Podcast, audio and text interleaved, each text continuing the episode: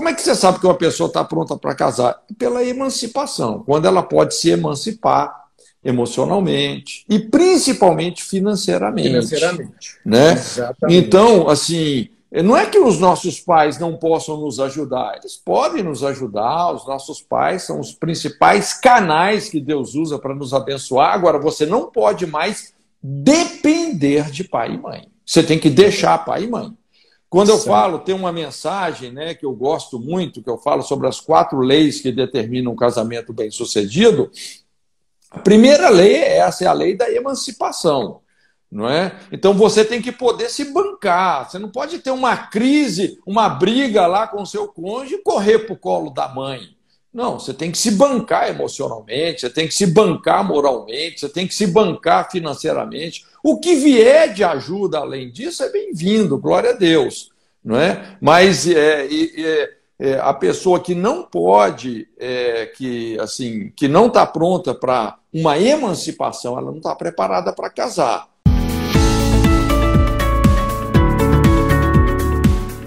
Olá, olá, gente! Vamos ser bem-vindos para uma live muito especial hoje com o pastor Cote. Gente do céu, consegui uma agenda com o Cote, uma live com o Cote. Vai ser demais. Já vou chamar o pastor Cote aqui, que o nosso recado hoje é especial e maravilhoso. Pastor Cote, meu querido! E aí, meu amado? Como é que você tá? Tudo bem? Tudo na bênção. Bom dia. Você tá em Curitiba? Estou em Curitiba. Rapaz, se aqui em Brasília tá frio, mas frio mesmo, imagina como é que tá aí, hein? É, nós estamos aqui no pico do inverno, né? É, mas você sabe que às vezes Brasília dá umas esfriadinhas aí também, dá, né? Mas, dá. mas aqui no, nesse pico do inverno até está sendo tranquilo, viu? Esse inverno aqui costuma baixar de zero, né? Algumas noites e tal, né? Mas tá, tá razoável, né? Tá bom.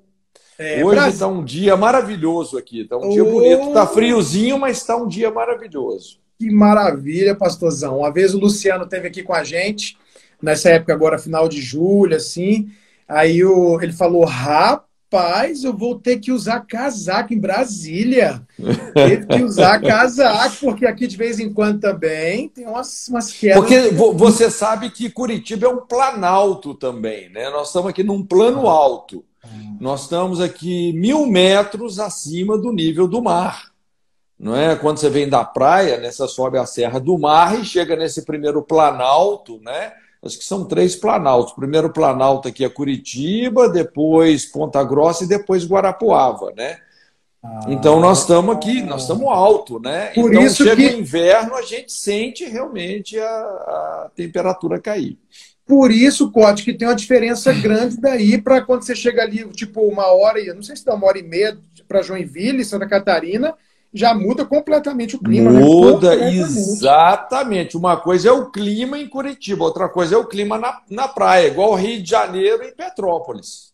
Ah, que legal. Cote, meu amigo, é o seguinte. Eu, é, essa, essa pandemia, nós vamos falar desse trem aí até o final desse ano, eu acho, não vai ter jeito, né? Esse coronavírus, esse coronavírus, essa pandemia, uma coisa. o pior está sendo a pandemia política, né? Essa daí, é, essa daí é asquerosa, né? Essa daí, misericórdia, terrível. Mas, meu amigão, o que acontece? Eu sei que você tem uma agenda maluca, acho que até pior do que a minha agenda. E eu até quero dizer, né, porque eu sei que eu acho muito, muito, muito, muito improvável, muito difícil alguém aqui dos meus seguidores não te conhecer. Mas, gente, isso aqui é o pastor Cote. Pensa num homem de Deus. Se você não conhecia, não seguia, siga, acompanhe. É um camarada inteligentíssimo. Cote, você é um cara fora, acima da média, inteligência, cultura, a sua teologia é admirável, né?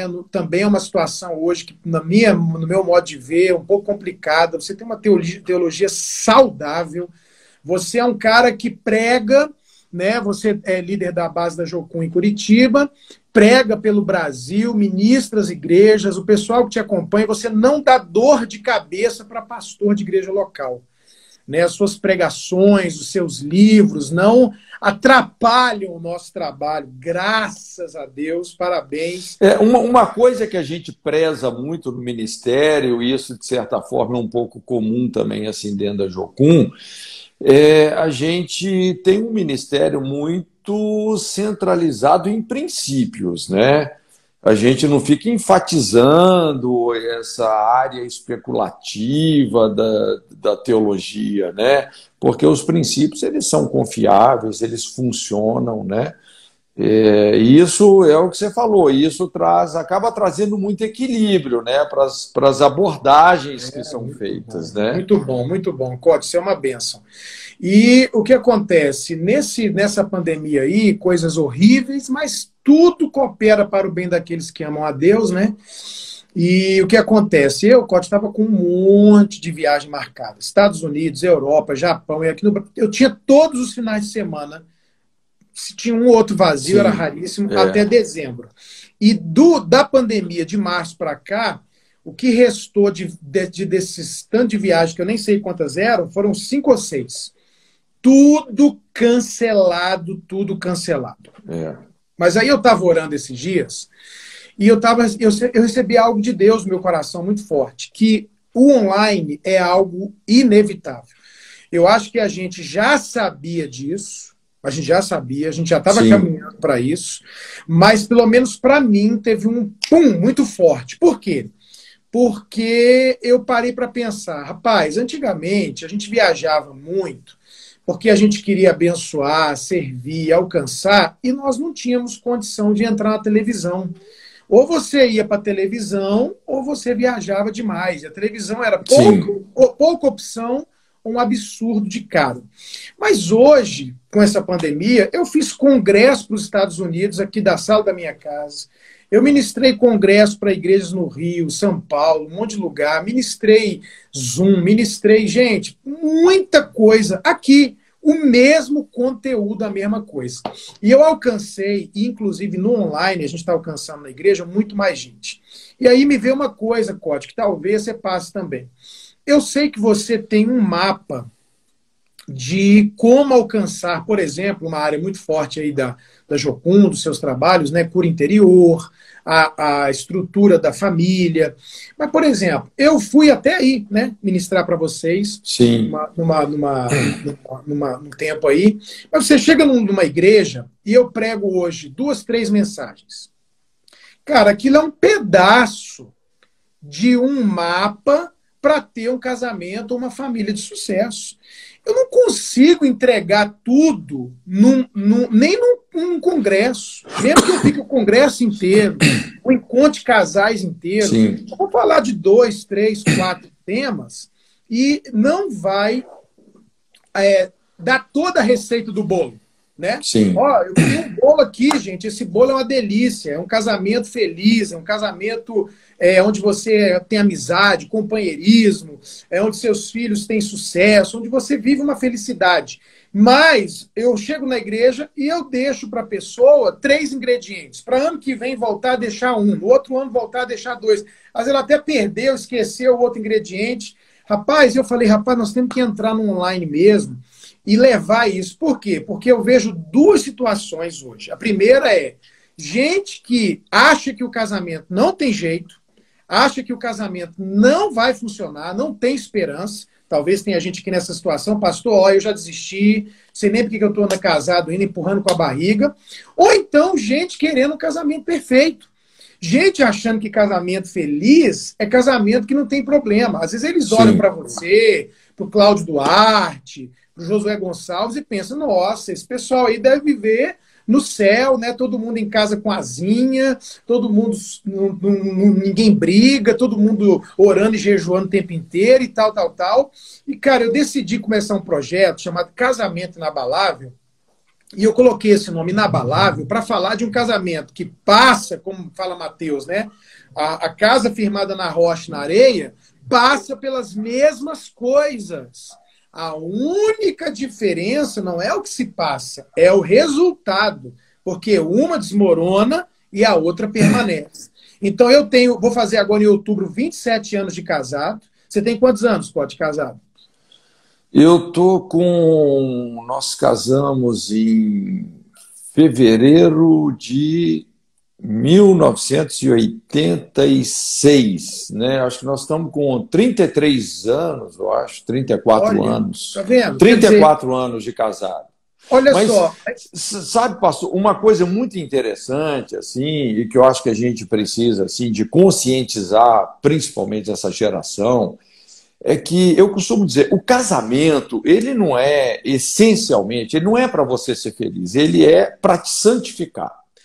Ele, ele é esse marco aí da emancipação, né, no sentido de produzir maturidade, não é? é? Então, assim, o casamento, quando você se casa com uma pessoa, quer dizer, você vai ter que aprender a conviver com uma pessoa que tem uma natureza totalmente diferente da sua, porque a natureza do homem e da mulher são muito diferentes, né? Então você tem que aprender a conviver com uma pessoa que tem uma natureza, que tem um, é, muitas vezes até é, é, um quadro de valores né, e de prioridades bem diferente do seu, e isso numa aliança até que a morte te separe. Quer dizer, eu costumo dizer, né? Parafraseando, é o grito de interdependência e morte. Não é? Então, quando, quando você casa, você entra realmente aí num desafio enorme, não é? E quando a gente começa a superar, vamos dizer assim, a superar as nossas fragilidades, os nossos traumas, aquilo que nos impede de conviver com uma pessoa que é diferente da gente, rapaz, isso é muito poderoso. Aí, como redundância, vem a felicidade. Né? É, então a gente, a gente precisa de entender, eu costumo dizer, o casamento ele transforma um menino num pai, né? uma menina numa mãe, alguém que gera vida. Não é? Você sabe que uma das principais crises dessa geração não é, é esse é o retardamento emocional, a falta de maturidade, essa síndrome dos, dos bebês emocionais de 90 quilos, dos adultos infantilizados, dos crescidos que não cresceram. A gente que trabalha com aconselhamento, qualquer pessoa que está aí na, na é, trabalhando assim um pouco terapeuticamente, né? A gente percebe que uma das principais crises hoje é a crise da maturidade não é? Eu estava acompanhando uma pesquisa aí, isso deve ter mais ou menos uns oito ou nove anos, não é? Uma, inclusive uma pesquisa feita aqui no Brasil por psicólogos, sociólogos, terapeutas, etc. Um dos resultados dessa pesquisa é que os homens só estavam atingindo a maturidade aos 45 anos de idade. Então, Nossa. até os 45, o cara via vivendo aquela vida de adultecente, um caso aqui, outro ali, filho aqui, filho acolá, não é? Aos 45 que o cara, a ficha começa a cair, o cara começa a ver assim toda a bagaceira que ele construiu ao longo dessa vida irresponsável, é que o cara fala: "Não, eu preciso amadurecer, eu preciso ter maturidade". E isso não é diferente em países do primeiro mundo. Não é? Eu acompanhei já pesquisas, por exemplo, na Europa, que os homens só estão atingindo a maturidade aos 54. Que isso, não é? Eu pensei que o brasileiro estava ruim na fita, né? mas tem lugar que está muito pior do que a gente. Porque, principalmente assim, alguns países de primeiro mundo, que o cara assim, o que, que acontece, né? Ao invés de se casar, você sabe que o principal mecanismo é, para produzir maturidade é o casamento. Olha. Rapaz, o, quando a gente fala sobre emancipação, por isso eu sempre digo assim: todo processo de maturidade que não conduz a uma emancipação, ele tem a tendência de adoecer, né? vem aquela codependência. Então, o, o, a essência do casamento é isso: é você deixar pai e mãe. É daí que nasce a família, né? Quando um homem, uma mulher é, devidamente emancipados, né? deixando pai e mãe, porque você não pode deixar pai e mãe de qual, qualquer maneira, você tem que deixar pai e mãe de uma maneira honrosa, né? Porque isso, isso, vamos dizer assim, é o fundamento da bênção de Deus honra o seu pai e a sua mãe para que te vás bem, prolongues os teus dias da face da terra que o Senhor teu Deus te dá. Então, quando. É, isso é o conceito bíblico do casamento. Não é? é você é, ter uma emancipação emocional, espiritual, moral, financeira, né? deixando pai e mãe em honra e entrando numa aliança até que a morte te separe não é, com é, o seu cônjuge. Então, é impressionante como o casamento amadurece as pessoas. Não é? E é, esse é o, é, o, é o maior desafio que eu vejo dessa atual geração, porque é, na Europa, principalmente, é, as pessoas começaram primeiro substituindo filhos por animais, não é? é depois começaram também evitando o casamento, são aqueles namoros prolongados, baseados na autossatisfação. Eu estou com você até o ponto que eu posso te usar e me autossatisfazer. Se você não me interessa mais, eu mudo de parceiro. Então fica aqui dois, três, quatro anos com uma pessoa, depois mais dois anos com outra, até que chega numa certa idade. Isso que eu estou te falando aqui, isso é constatação científica. Eu vi um, um consultor é, é, explanando exatamente isso, né? Quando chega lá perto dos 35, 40 anos de idade, o que, que acontece? Essas pessoas querem de fato casar. Porque ninguém quer ter uma velhice solitária. Você sabe que o maior índice de depressão e suicídio são homens solteiros depois dos 50 anos de idade. Não é? Porque essa pessoa, depois dos 50, ela fica ali isolada, sozinha.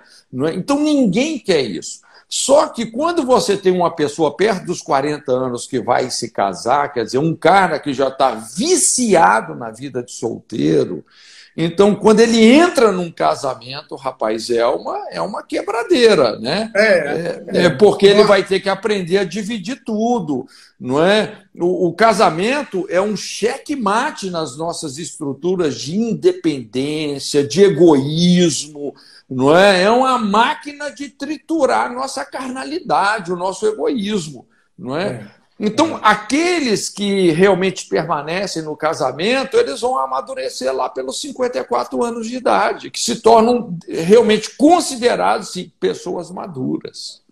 Meu então, esse, isso é um desafio. Esse diagnóstico aqui, é, hoje, assim, é muito relevante, né? Cote, eu estava na minha igreja esses dias, assim, falando de maturidade, tinha um monte de menino de 23, 24, essa média de idade aí, né? Todo mundo namorando, querendo casar. E aí eu falando sobre trabalhar, porque a nossa época, né, rapaz, eu com 13 anos eu trabalhava. Com 15 anos eu tinha carteira já assinada, entendeu? E hoje o pessoal, é o que você falou, com 25 anos, ainda tá pensando que quer ser da vida, né? E aí eu cheguei e falei, gente, quem quer casar aqui? Aí um monte de gente levantou a mão, né? Falei, quem tá namorando, quem tá noivo? Um monte de gente. Aí eu peguei e falei assim, eu quero que levante a mão quem souber responder essa pergunta, e é sério. E aí eu perguntei, quem aqui sabe quanto custa um saco de arroz? Cote, ninguém. Ninguém sabia quanto custava um saco de arroz. Com 25, 26, 27 anos, tudo dentro de casa, com a comidinha feita, roupa lavada, jogando videogame, indo para o culto, namorando e dizendo que quer casar. Como que uma pessoa, com 20, eu com 20 anos, eu era pai. Com 20 anos de idade eu era pai. Ai, meu Deus do céu. Tem um apóstolo aqui colocando iFood. O povo é, acha antes, que vai casar antes e vai de Deus de dar uma mulher para o homem, ele deu um trabalho, né? Exatamente. Eu falei isso. Eu falei, não, tem que trabalhar, tem que sustentar, tem que. Porque você falou, Mas eu, esse, mãe mas isso, pastor, é o princípio da emancipação, é o que eu é. falei, não é? Então, assim, como que você sabe que uma pessoa está pronta para casar, não é? Porque, lógico, ah, todos é nós forte, temos as nossas imaturidades, as nossas limitações, não é? Estamos no processo, né? Talvez de diferentes maneiras, mas estamos no processo. Então, como é que você sabe que uma pessoa está pronta para casar? Pela emancipação, quando ela pode se emancipar emocionalmente e principalmente financeiramente. Financeiramente. Né? Exatamente. Então, assim, não é que os nossos pais não possam nos ajudar, eles podem nos ajudar, os nossos pais são os principais canais que Deus usa para nos abençoar. Agora, você não pode mais depender de pai e mãe. Você tem que deixar pai e mãe. Quando eu falo, tem uma mensagem né, que eu gosto muito, que eu falo sobre as quatro leis que determinam um casamento bem-sucedido. A primeira lei é essa, é a lei da emancipação. Não é? Então você tem que poder se bancar. Você não pode ter uma crise, uma briga lá com o seu cônjuge e correr para o colo da mãe. Não, você tem que se bancar emocionalmente, você tem que se bancar moralmente, você tem que se bancar financeiramente. O que vier de ajuda além disso é bem-vindo, glória a Deus. Não é? Mas é, é, é, a pessoa que não pode, é, que assim, que não está pronta para uma emancipação, ela não está preparada para casar. Não é? é Eu me lembro, o meu filho, quando ele estava no meio da faculdade, né? Aí ele, ele queria se casar e tal, né? Conhecer uma moça, que inclusive hoje é esposa dele, né? A Tissan. E então ele falou: Ah, pai, quero casar e tal, mas eu consciente, eu falei, Gabriel, olha, eu poderia até te bancar, não teria problema, mas isso não vai ser bom para você. Então expliquei, falei, olha, você precisa poder se sustentar. Né? Tive uma conversa bem, bem bacana com ele, ele entendeu, ele entendeu. Aí terminou o curso dele, né? É, conseguiu um bom emprego na época na, na Furukawa, né? uma empresa japonesa é, aqui em Curitiba. E aí ele veio me falar: olha, pai, agora estou trabalhando, agora estou pensando em me casar, quero fazer uma viagem lá para o Japão e para a Coreia. Quando ele falou viagem para o Japão e para a Coreia, eu já sabia onde é que ele queria chegar. Né? E, e, realmente, aí a coisa fluiu, né? aí a coisa deu certo. Não é? É, então, assim, a gente, a gente não pode super proteger os nossos não filhos, pode. porque às vezes você é. pensa que você está ajudando e você está ancorando ele na imaturidade. É. Agora, Cote, por exemplo, você é um homem de Deus, um cara com uma, um casamento maravilhoso. Você falou uma coisa aí, né, interessante, porque você e a Raquel são muito diferentes, né? Muito. Sim. A é diferença verdade. de vocês vai além de homem e mulher, que já é chocante. Porque o, o cara pode ser sanguíneo, a mulher pode ser sanguínea, eles podem ter a mesma cultura, tudo igual. Só de ser homem e mulher já são completamente diferentes. É. E meu casamento e o seu casamento também, a gente, além disso, é não só homem e mulher diferente, mas temperamento, cultura. Eu aqui em casa, a gente, a Maíla, eu sou o fogo, ela é a água, vocês são muito diferentes. Agora, você é um homem de Deus, você é um cara que ensina de família, muito top seu material. Você tem o conhecimento do princípio bíblico, tem 34 anos de casado, então você tem um. É, é isso, isso aqui, gente, é para mostrar para vocês que é possível. Não é fácil, mas é possível, né? Dá para viver, dá para ter um casamento, como você falou. Eu falo a mesma coisa. Eu chego para os jovens e falo: meu filho, você quer ser feliz? Quero, não case. Então não case. Se você quer casar, você tem que casar com o entendimento que você vai crescer, vai ser triturador e é para fazer alguém feliz. Então, quando você casa, agora você falou, o resultado da maturidade, o resultado dessa troca de experiências, de temperamento e tal, tal, tal, traz a felicidade, leva você a entender que não é algo perfeito, mas é algo bom. Como você falou, a maioria dos homens que está se suicidando aí e depressão não são os que estão casados aos 50 anos de idade, aos é. 60 anos, são os solteiros. Então, Sim. o meu objetivo é o quê? Mostrar para esse pessoal, pra, primeiro, para quem está em crise, segundo, para essa turma que tem um ano, cinco anos. já teve gente botando aqui, pastor, eu preciso de ajuda. Pastor, meu casamento não está legal. Pastor, você pode me ajudar? A gente pode ajudar. Nosso ministério é para isso. Nosso ministério chama Família de Sucesso. O nosso chamado, o nosso encargo é abençoar casais e família. Então, por exemplo, você, você, mesmo com conhecimento bíblico, princípios, ensinando, seu casamento é perfeito, Corte? Ou você de vez em quando tem alguma coisa aí que a coisa fala, pastor do céu. Porque eu aqui, meu irmão, quando começou a quarentena aqui, vou te falar uma coisa, Cote. os primeiros 12 dias a gente ficou mesmo dentro de casa, sabe? Depois a gente não, não meio que se libertou dessa coisa política e tal e foi viver a vida normal.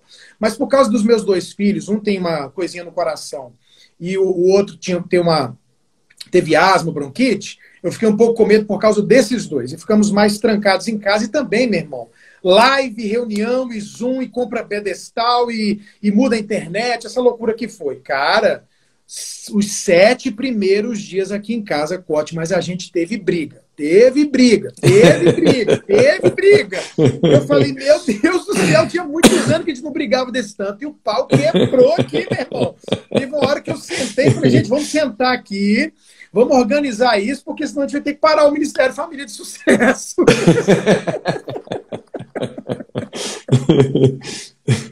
Ó, tem, então tem gente colocando, então... ó, uma, uma, uma, pessoa, estou no segundo casamento e já estou pensando em praticamente desistir. Então, o que, que eu quero passar para é. eles? Gente, não existe o casamento perfeito, nem o homem, nem a mulher perfeita. Só é. existe formas, há uma maneira de você sair do ponto A para o ponto B e descobrir que nesse caminho você vai ter como o Cote já falou, lutas e tal, mas é possível ter uma família de sucesso e um casamento inabalável, que passa pelos problemas, mas vence. É ou não é, Cote? É, não, é verdade, é lógico, né?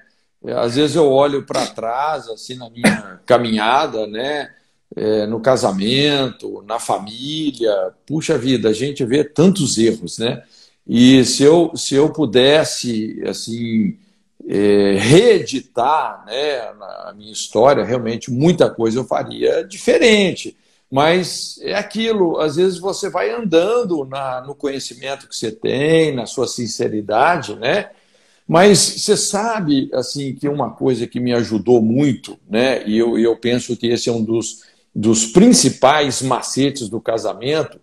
E eu até diria assim que hoje, hoje assim, pela misericórdia de Deus, rapaz, assim, até eu e a Kel, a gente está numa fase muito boa, né? Porque, assim, muita gente falava essa coisa do, do ninho vazio, né? Porque os nossos filhos já estão tudo criado, tudo emancipado, tudo liberado. Né? Inclusive, meu filho agora está indo, hoje, hoje ele está tá de mudança para a Coreia do Sul. Né? É, então o pessoal, ah, quando o ninho fica vazio, é, vem essa crise. E para a gente, rapaz, tem sido assim uma benção. Eu não sei se é também porque nós, nós criamos, assim, no, fomos, crescemos, né? No, no contexto de uma organização missionária. Você vê, os primeiros sete anos do nosso casamento, rapaz, a gente morava numa casa, numa comunidade, com mais de 30 pessoas. Meu Deus. Todo mundo numa casa, para você ter ideia assim, né? Esse, esse, estilo de vida jocumeiro, rapaz, o negócio é punk, o negócio não é brincadeira, não. Né? Então, lógico, hoje a gente tem uma base grande, assim, é, a gente tem muita interação com muita gente, né? Mas uma coisa que eu aprendi muito cedo e que me ajudou demais, né? Que eu, eu diria assim, é o, é o principal segredo do casamento, né?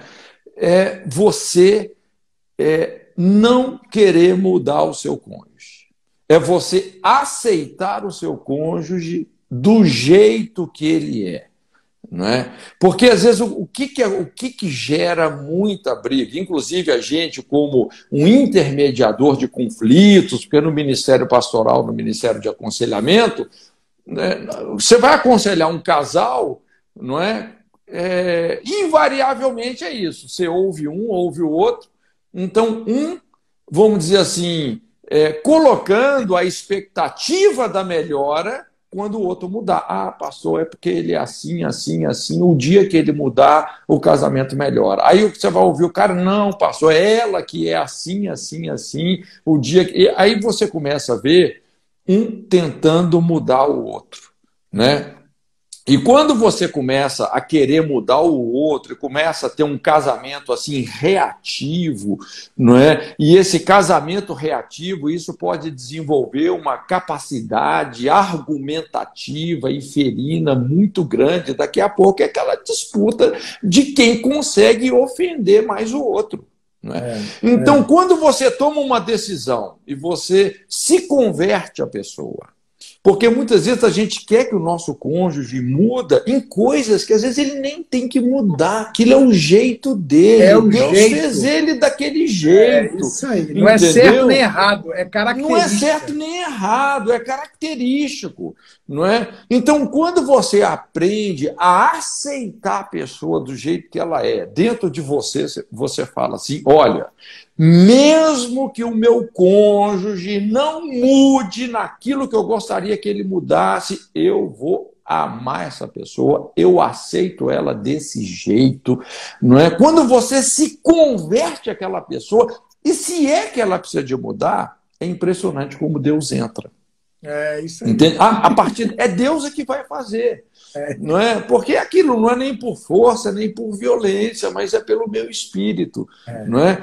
Então, assim, eu, eu é, quando você entra nesse pleito de, de um querer mudar o outro, de um querer culpar o outro pelo, pelas é, infelicidades do casamento, rapaz, a coisa só vai o quê? Divergir. Você vai divergindo, é. divergindo, divergindo, não é? Se ferindo, é, desgastando. É, eu, eu gosto até de usar muito uma. Tem uma figura bíblica, né? Você se lembra lá quando Eliseu estava ampliando a casa de profetas, né? Lá no Jordão, ali havia uma casa de profetas que, inclusive, havia sido iniciada por Elias, não é? E de repente um daqueles homens estava cortando as vigas e de repente o ferro do machado solta, voa longe, cai dentro do, do rio, né, do Jordão, e, e, esse homem fica desesperado porque o machado era emprestado e tal, né?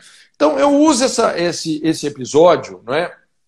Eu costumo dizer que a família é essa casa de profetas, né? É, é, impressionante, assim, o, é, é a princip, principal lugar de discipulado, de formação realmente de profetas, é, a, é o princípio da família. Não é? E o, o machado é a ferramenta para você construir a família, é uma tipologia do casamento. O que, que é o casamento? O casamento é formado de duas pessoas, o machado também de duas partes, não é? madeira e ferro. E ferro. Não é? São é, naturezas totalmente diferentes: homem e mulher, madeira e ferro. É, é interessante como que é, no, na, na, figura do machado, né, são duas partes que isoladamente não têm muita utilidade, mas quando você une aí macho e fêmea, não é, a madeira no ferro, você tem uma ferramenta poderosa para ter a matéria-prima para edificar uma casa de profetas. Só que, lógico, é o que você falou.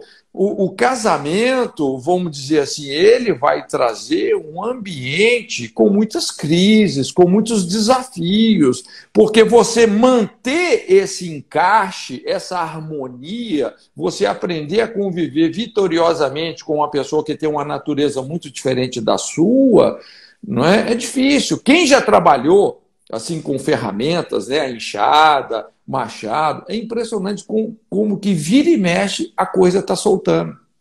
É. Não é? Então a, a, gente fica inventando uma maneira de prender da melhor maneira possível o ferro na madeira. É, é? é. Então, de repente, a coisa solta, e normalmente, quando descola o ferro da madeira né, alguém acaba afundando, o que aconteceu aí, o ferro caiu lá no Jordão, afundou. E aqui entra realmente a palavra profética, quando ele, esse homem recorre lá ao profeta, né? É, e ele fala: ah, meu senhor, um o machado era né, emprestado. Né, é, um e aí vem, exatamente, e aí vem, vem assim, o princípio, o princípio da restauração. Né? Primeira pergunta: onde foi que caiu? Oh, onde é que foi que caiu? Né? É muito importante a gente saber mapear as nossas desconexões. O que está acontecendo? Qual é a origem? Qual é a gênese desse conflito? Porque às vezes você tem um conflito com, com a sua esposa, o seu marido, e esse conflito às vezes não tem nem a ver com ele, mas tem a ver com o seu relacionamento com a sua mãe, com o seu pai lá atrás, que nunca foi resolvido. É. Entendeu? Às vezes é importante a gente mapear essa ferida aí. Onde é que esse negócio começou?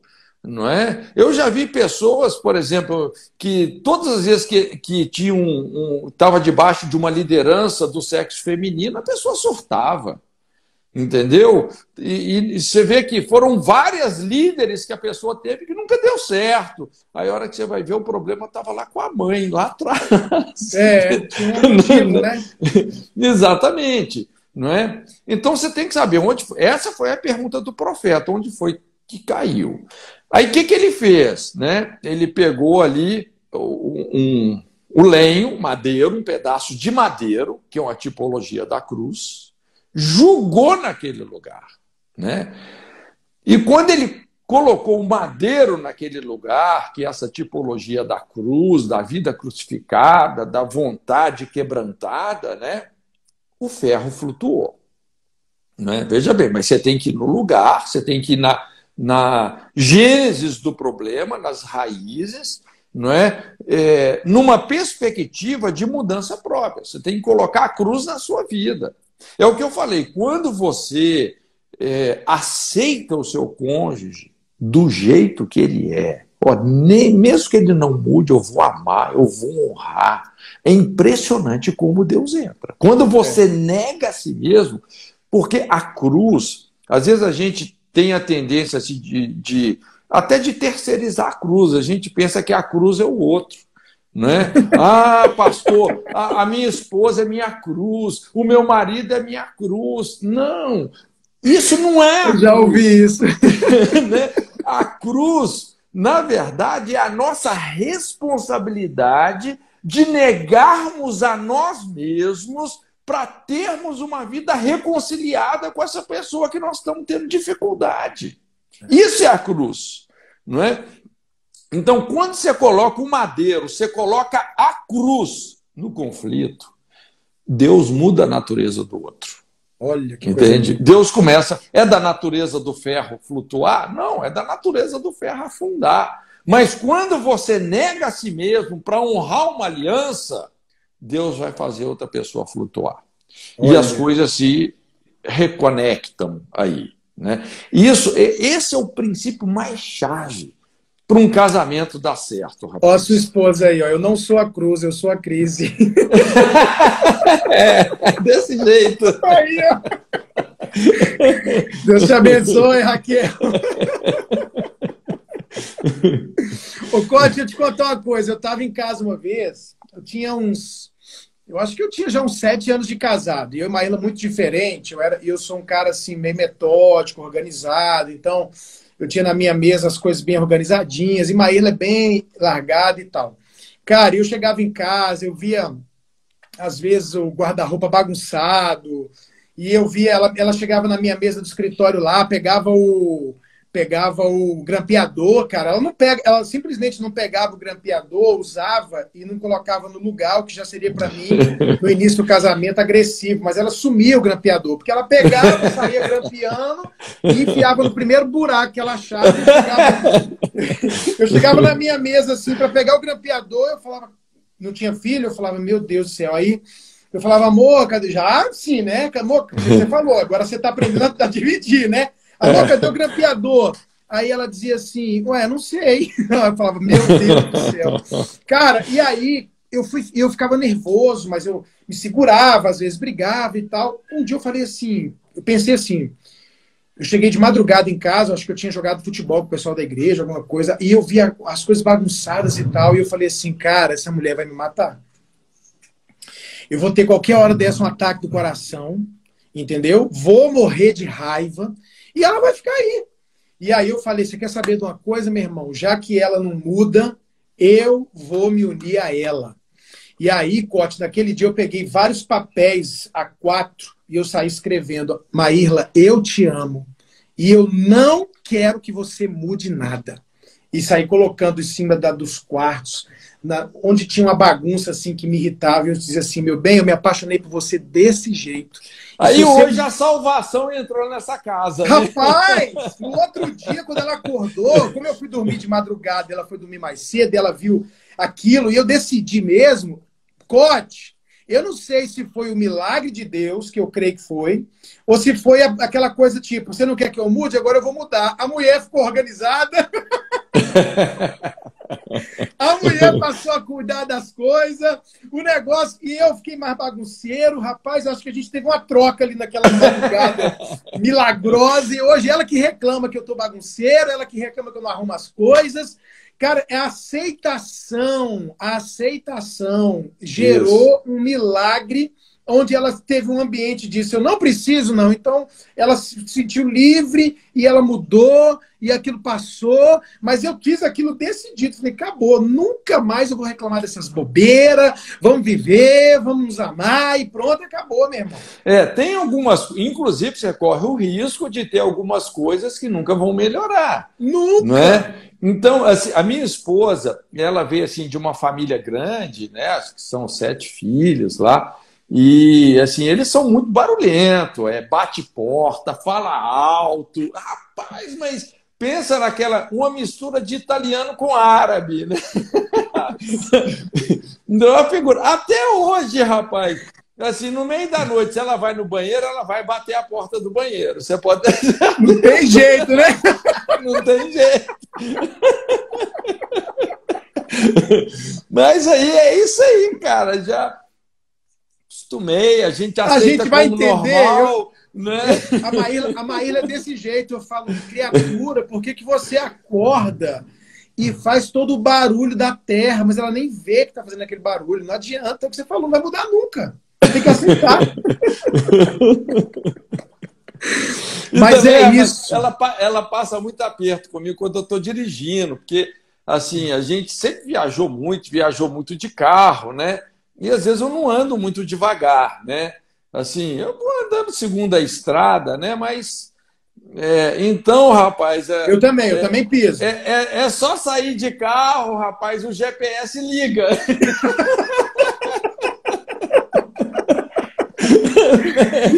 Cuidado! Senão vai me achar. mas, mas, bola, olha esse carro! É, mas é interessante porque eu, eu sempre digo isso, porque a mulher, assim, essencialmente, é, ela tem uma natureza ajudadora, né? E foi Deus que fez ela assim. Sem você pedir, sem você solicitar, ela vai querer te ajudar, entendeu? É impressionante, não é? Né? é, é uma ajudadora idônea, né? É, Inclusive, eu acho interessante essa palavra idônea, né, que é de igual para igual, aquela que olha nos olhos, quer dizer, não é, é, é, macho e fêmea né, são imagem e semelhança de Deus. O homem não é superior, não tem superioridade, mas tem atribuições diferentes. Né? Diferentes. E, e, e muitas vezes assim, é, a gente acaba se irritando um pouco, porque é, elas estão querendo nos ajudar sem a gente solicitar.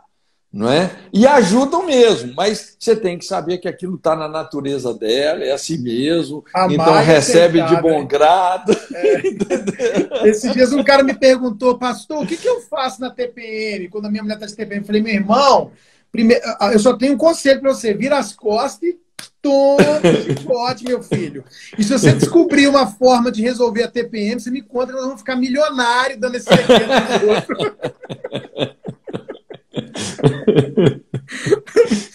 Mas é isso, é isso. Foi isso que o Lutero descobriu, que o casamento Foi. é a escola do caráter. É. Entendeu? Então é essa capacidade assim da gente chamar responsabilidade para a gente, negar a nós mesmos. Lógico, como você falou, nem sempre a gente consegue, porque de repente também aquela situação que te incomoda te pega num dia mal, ou num momento mal, num momento que você já está assim meio estressado. Né? Então acontece o, às vezes assim uma briga, uma discussão né, que, que não precisaria ter acontecido, mas é, com o passar dos anos também a gente vai é, aprendendo a conviver e diminuir um pouco mais esses, esses atritos, né? Amém. Isso aí. Gente, não tem como não, viu? Ó, briga. Na verdade, eu tenho falado, pessoal, é, eu tenho uma mensagem, Cote, que o tema dela é aprendendo a brigar. Porque eu falo, gente, se alguém for querer ensinar você como não brigar, nem, nem vá ouvir isso. É, porque como é. que pessoas imperfeitas, num mundo imperfeito, diferentes, não vão brigar? A briga vai ter, só que tem um jeito de brigar. Com respeito, com, é, com, a, com uma forma que não vai ferir e que vai resolver o problema, né? Meu amigo, olha, vou dizer uma coisa para você. Eu quero agradecer demais, demais, demais seu tempo, seu carinho, esse tempo precioso para abençoar esses casais, essas famílias. Obrigado mesmo. Obrigado, Raquel, por deixar o maridão esse tempo aí, viu? Muito obrigado. Precioso demais. Eu cresci, aprendi. Você é uma bênção para o reino, para a igreja. Que o Senhor te abençoe muito, muito, muito. Eu, assim, eu, eu, tomei uma decisão, Cote, porque o nosso encargo, meu encargo, meu chamado, que arde meu coração, são famílias, né? Eu vim de uma família Sim. destruída, Cote. Eu vim de uma família destruída. Eu não nasci num lar cristão. Meu pai era alcoólatra. Eu fumei maconha junto com meu pai. Separou da minha mãe. E aí a gente foi viver aquele drama de, de, de, de repente, meu pai inspetor do Banco Central, tinha uma situação financeira morava aqui no Lago Norte, em Brasília, tudo maravilhoso, e tudo, de repente, perde tudo. Foi uma. Eu sei o que é uma, uma separação, um divórcio, etc, etc. E aí o que acontece? Eu peguei e me converti. Graças a Deus, eu fui para uma igreja onde o pastor tinha um casamento estruturadíssimo, né? Você conhece o pastor Laudejaí, nosso amigo. Sim, sim. É, uma família linda. O pai dele foi um dos caras mais Acho que o pastor Dejaí era um tipo um Cláudio Duarte na época, né? A nível de ser conhecido Sim. e de pregar no Brasil, no mundo. Uma bênção. Eu cresci nessa igreja, então eu fui ouvindo ministrações, pregações. E eu tomei uma decisão. Quando eu casar, eu não vou viver o que meu pai viveu, o que minha mãe viveu, de briga, de adultério, de vício e de divórcio. Né? Então a gente vem quebrando essas maldições, graças a Deus. E acabou que a minha dor se tornou meu chamado abençoar casais, Sim. abençoar famílias. E o nosso sonho é ver pessoas começando como eu e você, o casamento, com todas as diferenças, problemas, dificuldades, brigas. Mas, mas essa... olha, olha só, você tocou aí num, num, ponto que eu acho muito chave, né? Porque quando a gente pensa na família, inclusive ali no, nos Dez Mandamentos, tem dois mandamentos que eles são cruciais, é o, é o supra-sumo do que faz uma família dar certo, né? que é o não adulterarás, né? que fala dessa lealdade, dessa fidelidade, e o honra seu pai e sua mãe. Né? Então, é, é casamento e relacionamento com filhos.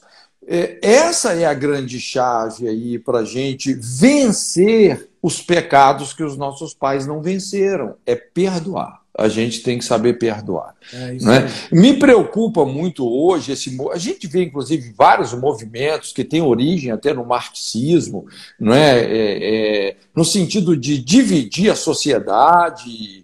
É, sob várias perspectivas, né? pai contra filho. O movimento feminismo, feminista, por exemplo, tem muito a ver com isso. É uma rebelião contra pais, não é? é o, a, ah, também o proletariado, é, homem contra mulher, mulher contra homem, não é? E a gente vê esse negócio aí do, do Black Lives Matter, né? Que é, julgando brancos contra negros. E veja bem, assim, quando você fica assim reacendendo esses conflitos ou realimentando a amargura, você faz o problema ecoar.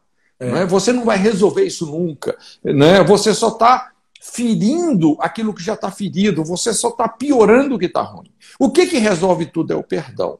Não é? Eu só posso vencer os pecados que os meus pais não venceram como perdoando, honrando, não é?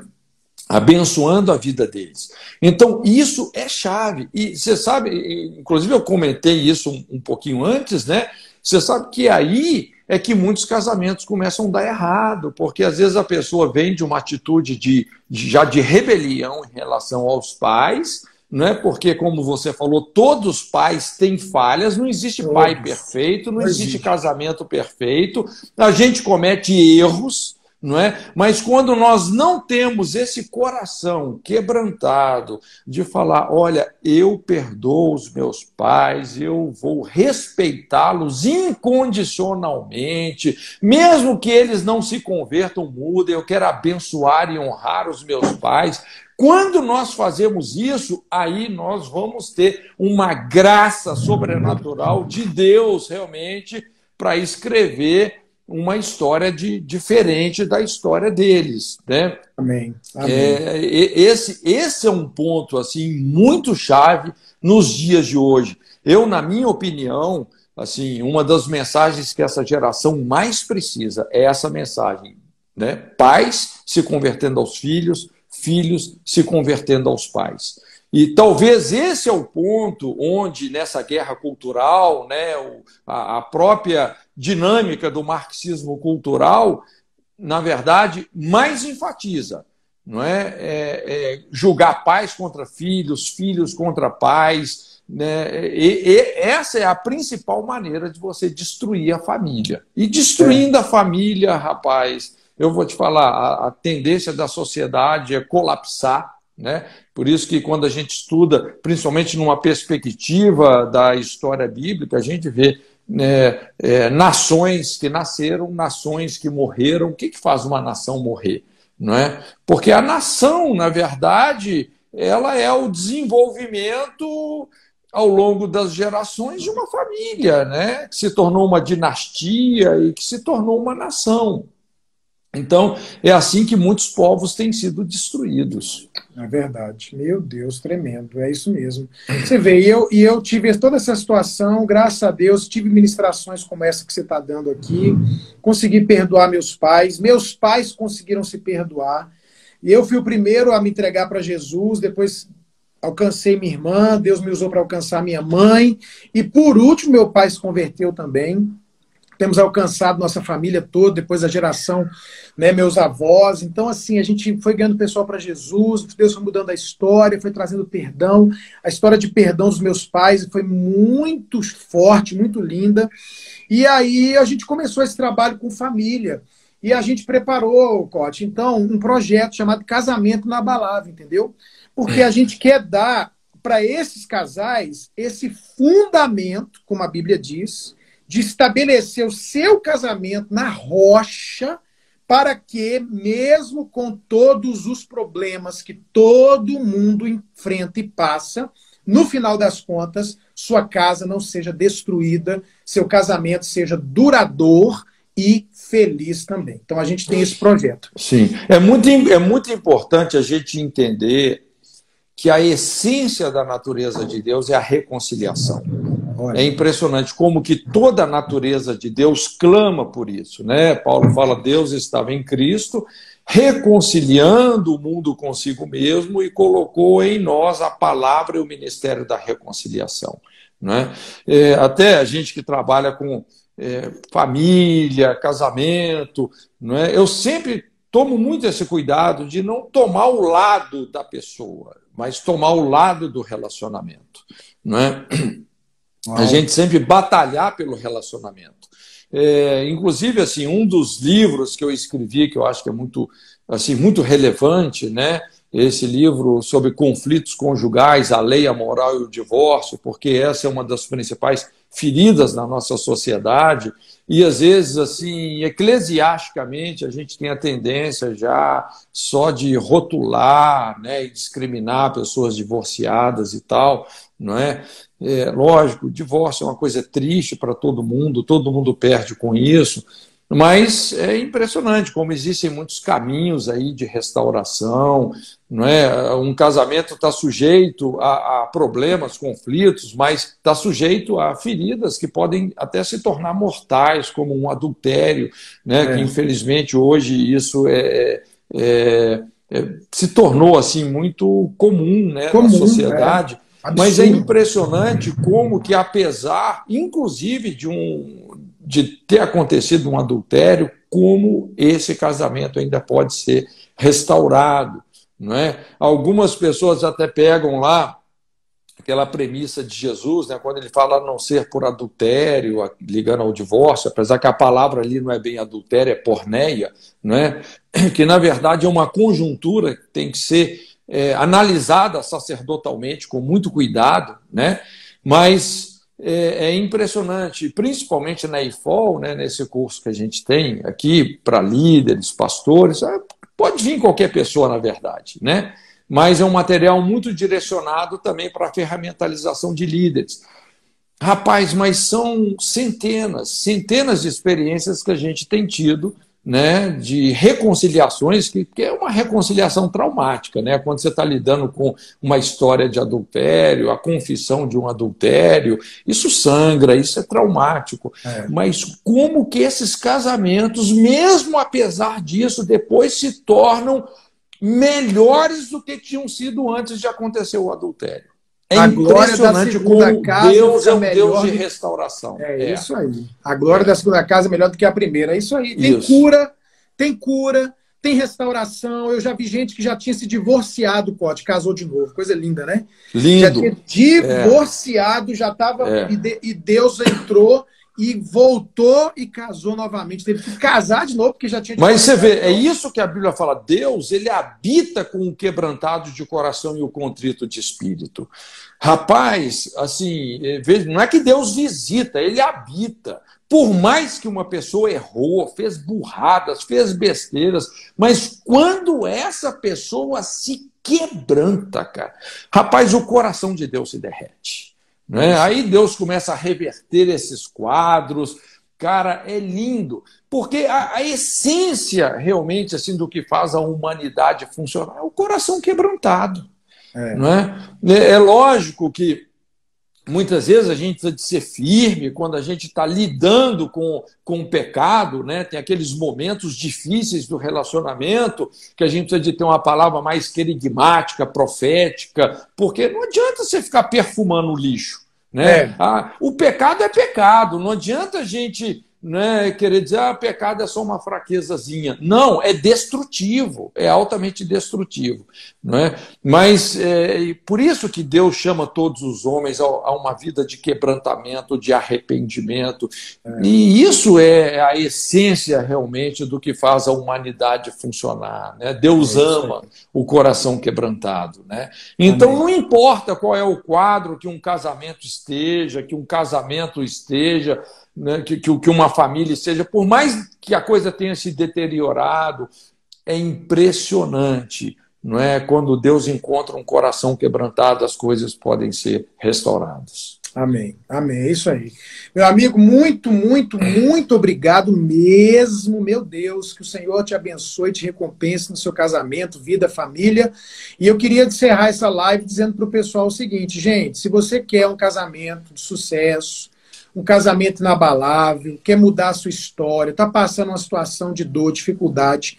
Quando acabar essa live, muita gente perguntando pode se a live vai ficar salva. A gente vai deixar essa live salva pelo menos Isso. 24 horas.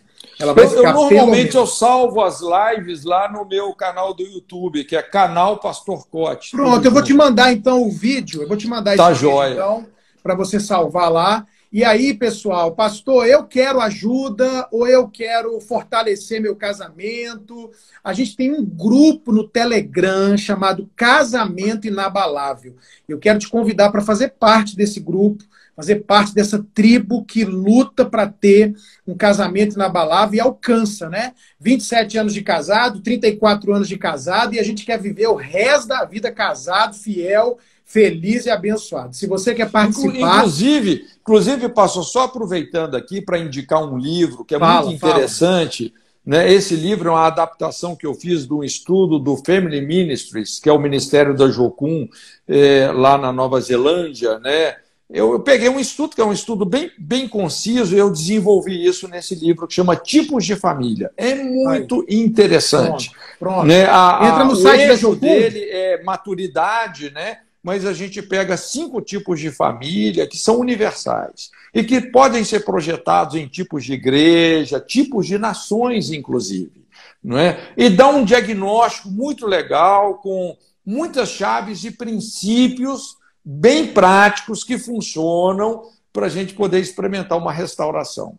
Show. Você está tá no seu site da Jocum. É, editorajocum.com.br. Editora Pronto. E é. quando acabar a live aqui, eu vou colocar no meu story um arrasta para cima para você que quiser entrar no grupo Casa... É, Casamento Inabalável. Só ver o story daqui a pouquinho do Família de Sucesso. Vai ter lá o arrasta para cima e você já vai direto para o nosso grupo. Faltam 30 segundos. Obrigado, Cote. Olha, a Raquel está colocando tipos de família lá no, no, no, na, no site da editora da Jocum. Deus te abençoe, meu irmão. Qualquer coisa, eu também estou aqui às ordens para te servir. O Marco colocou Pastorzão, que prazer poder estar com você nessa mesa. Quero agradecer a todos aí que nos prestigiaram também. Um beijão no coração de todo mundo. Que Deus Amém. abençoe a sua vida, a sua família, Amém. o seu casamento. Amém. Se você ainda é solteiro, fica firme. Espera aí que no tempo certo Deus tem a pessoa certa.